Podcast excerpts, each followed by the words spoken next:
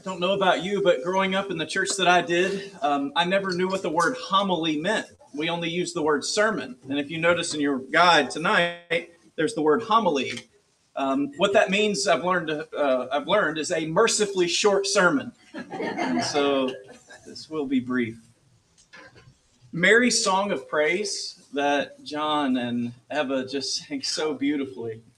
Um, it, we call it the Magnificat because the first word in Latin is this word Magnificat. Um, my soul magnifies the Lord. It, this song that Mary sings is somewhere around 30 weeks prior to Jesus' birth. And to put it in perspective, it's 30 years prior to his death and resurrection. And even though Mary still has a lot of waiting to do, there's no hesitancy in this song that she sings. She proclaims God's salvation here, full stop. My soul magnifies the Lord, and my spirit rejoices in God my Savior. He has shown strength with his arm. He has brought down the mighty from their thrones. All right, easy, Mary. You're only 10 weeks into this. no, he's done it. I realize this is Christmas. But backing up to Mary's song of praise seems to me all the more appropriate this year. Christmas is arriving, it, it is here, but it's arriving in an extraordinarily strange time. The joy could easily be suffocated by the somberness of the things around us. I really, especially want to speak to those of you who are in some way challenged uh, you would easily let your joy be blunted this season. Should we temper or restrain our joy this year because of everything that's going on, because of the sadness, the real sadness? I don't think so. God has acted, Mary is saying. The baby in her womb is proof that he's acting, and that guarantees that he will act That is cause enough for a full throated joy. The word for rejoicing, actually, that's used several times in the story of Mary and Elizabeth, is only known from the Bible and the early church.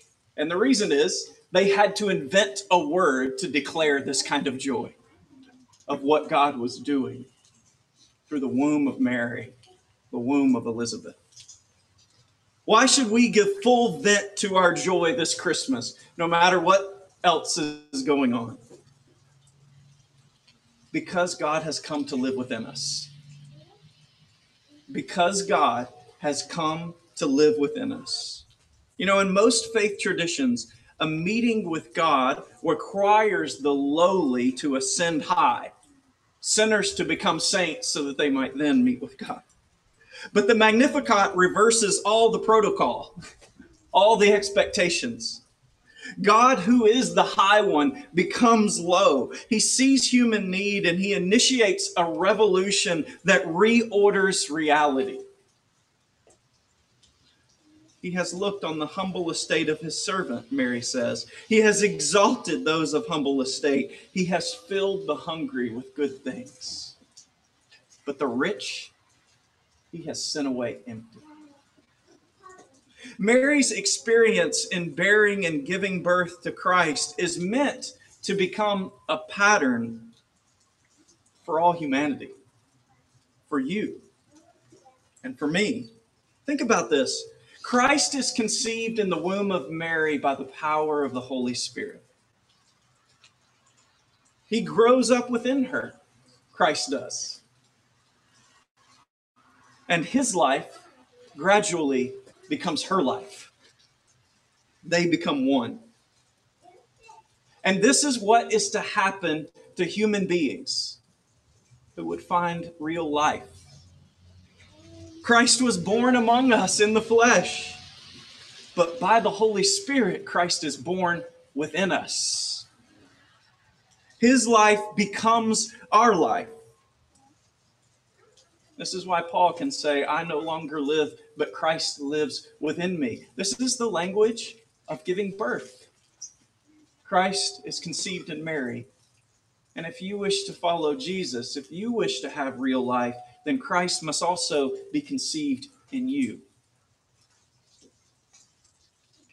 And the more Christ is born within us, the greater the joy, the greater the freedom. Now, Mary and Elizabeth in this scene are rejoicing with ecstasy when they meet each other. They're singing uncontrollably as they embrace the promises of God embodied in their own wombs. This is what Mary does. She just starts picking pieces of scripture that are within her memory bank and she creates this beautiful song of praise to God. Now, think about this. Mary and Elizabeth are rejoicing uncontrollably. John, the husband of Elizabeth, the only man around, what's he doing? He's mute. And this, ladies and gentlemen, is the way that it often is. Men need women to lead us in the rejoicing. The uncontrolled, unmitigated joy we need people to show us how to do this. Listen, we should not be uptight as we're singing these last songs tonight.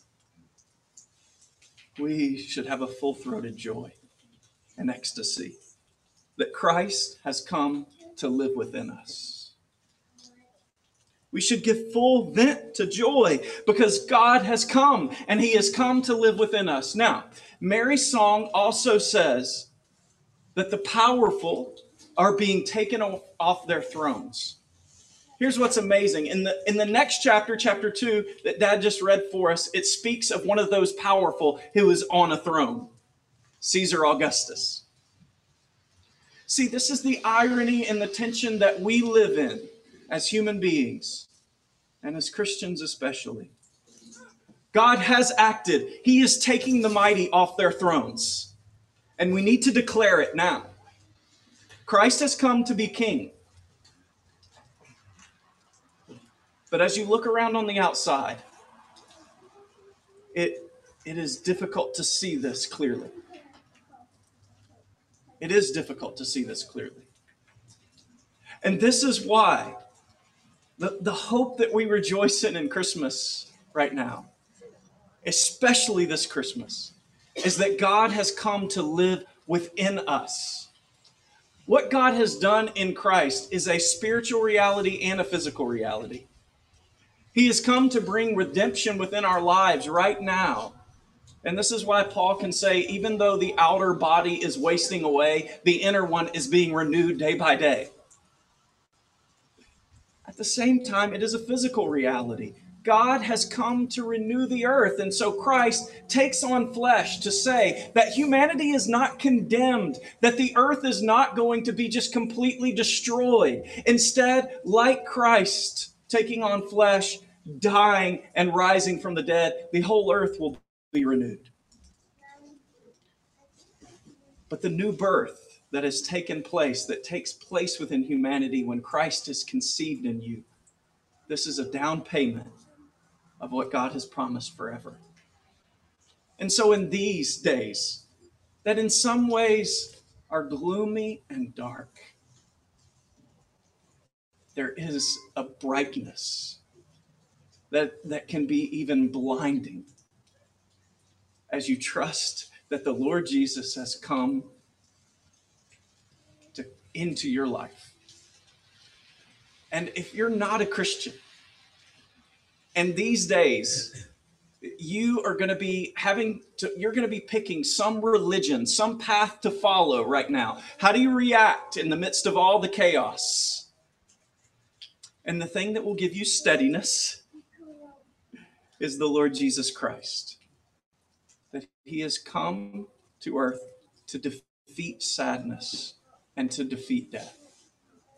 He has come to be born within us. So, why should we give full vent to joy even right now? Because Christ has come. He's come to live within us, to give us a down payment of the inheritance that will come when you and I and all things in this earth are made new and all the sadness is wiped away.